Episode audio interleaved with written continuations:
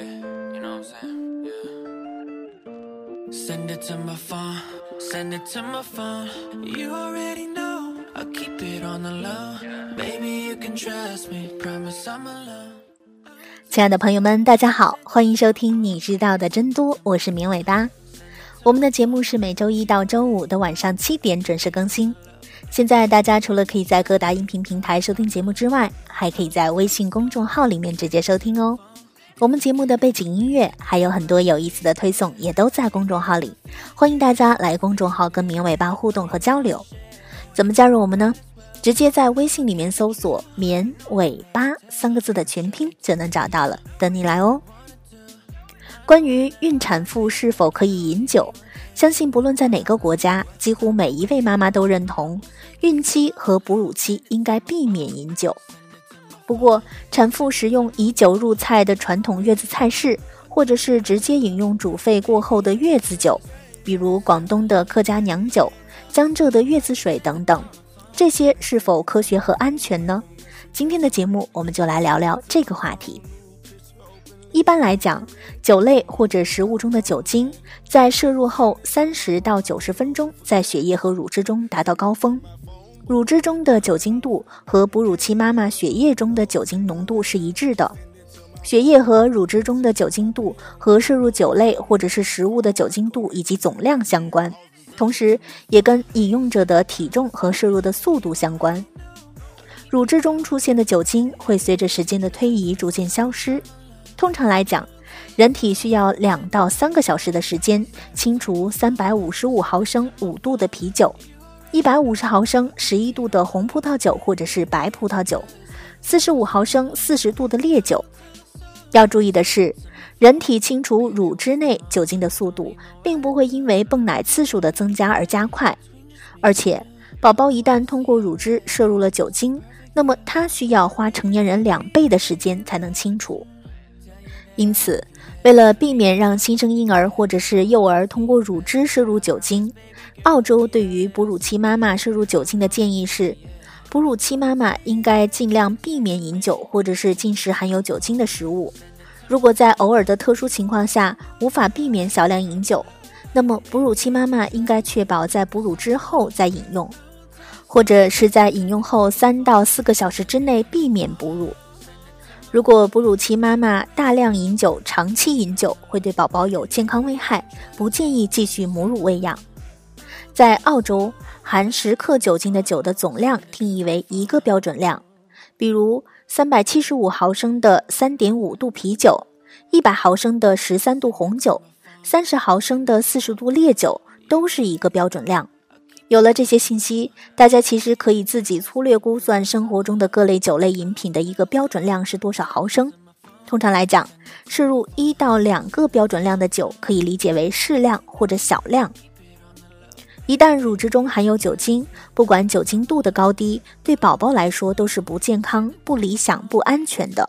因此，不要侥幸地认为度数低一些就没事儿。因为只有0%酒精度的乳汁对宝宝来讲才是最佳的适量。哺乳期妈妈摄入酒精之后会导致奶水减少，易乳反射推迟。哺乳时，婴儿的吮吸可以刺激妈妈分泌催产素，从而促使乳汁的集中分泌。摄入酒精之后，妈妈体内的酒精会抑制催产素的分泌，从而导致奶水排出减少，易乳反射推迟。如果哺乳期妈妈在饮用或者食用含有相当于1到2个标准量酒精的饮品或者是食品之后再哺乳，宝宝的奶水摄入量会减少 20% 到 23%， 可以出现睡眠紊乱或者是异常的兴奋和躁动。如果哺乳期妈妈每天摄入1个标准量的酒精，可能会导致幼儿生长和运动发育滞后。乳汁中的酒精也会影响母乳的气味和口感。哺乳期妈妈大量摄入酒精可以导致宝宝过度镇静、体液滞留和体内激素水平失衡。哺乳期妈妈产后食用含有酒精的滋补品，可能会导致婴幼儿严重的血小板减少症和出血倾向。我们再来说说月子酒的饮食风俗。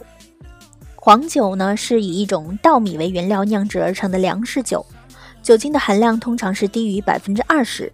其中典型的例子包括广东的客家娘酒和江浙的月子水等等，是最常用于烹饪各类月子特殊菜式的主要食材。网络上洋洋洒洒的各类文字，大多都是在介绍月子酒的各种营养价值，以及对产后妈妈身体恢复、实现母乳喂养的重要性。我们且不论这些描述是否是基于可靠的科学依据或者是临床发现，我们首先需要了解的是，月子酒这样的一个含酒精饮品入食材，给哺乳期妈妈食用或者是饮用是否安全合理呢？用于月子酒烹饪的黄酒或者是米酒，酒精度差异比较大，有一些介绍说是用于产后的月子米酒在4到6度为宜，但是在网上大略搜了一下，在售的客家娘酒大多在酒精度10度左右。同时也发现很多月子酒属于传统手艺，家庭作坊自制，那么其实酒精度也是不太确定的。我们刚开始就有提过，绝大部分的产后妈妈都认同孕期或者是哺乳期应该尽量避免饮酒，不过这些观念并没有改变月子酒习俗的长期存在。我们试着分析一下，应该有2个原因。第一个是月子酒是传统的习俗，它们的营养价值被长期的宣传，相反新的研究和临床统计发现并没有及时的普及。第二，月子酒直接代替水饮用或者是入食材，都会强调煮熟或者是煮沸之后再让产妇食用，从而让人觉得煮沸之后的米酒不用担心酒精的问题，与哺乳期妈妈饮酒是2码事。但是很遗憾，其实并不是这样的。酒类用于烹饪，如果持续沸腾时间低于1个小时，那么大约有 25% 到 75% 的酒精仍然会残留在食物之中。即便是持续沸腾 2.6 个小时，仍然还有 5% 的酒精残余。换句话说，月子酒即使说明了烹饪方式是煮沸，也并不代表它就不含酒精了，也并不代表月子酒就对哺乳期妈妈和宝宝是安全的。因此月子酒不论是煮沸之后直接饮用，或者是食用米酒为主要原材料的入菜，如果无法做到持续沸腾3个小时以上，那么产后妈妈都在不同程度的通过食用月子酒而摄入了酒精。如果这个摄入是持续的、大量的，那么之前提到的各类与产后妈妈酒精摄入相关的健康危害，月子酒也同样会产生。所以说，月子酒虽然是传承许久的中国传统习俗，但是它却并不是安全的。虽然说对于传统习俗，我们不可以盲目的全盘否定，但是当有更科学的、更可靠的依据出现的时候，我们应该理性的重新看待。当然，对于月子酒习俗的最终选择和具体实行，还是得由各位妈妈和自己的家人来决定，因为这毕竟是个人的选择。好的，以上就是本期节目的所有内容了，感谢大家的收听，也欢迎大家关注棉尾巴的微信公众号，我们节目的背景音乐还有很多有意思的推送都在公众号里，大家直接在微信里面搜索棉尾巴3个字的全拼就能找到了，等你来哦。我们下期节目再见吧，拜拜。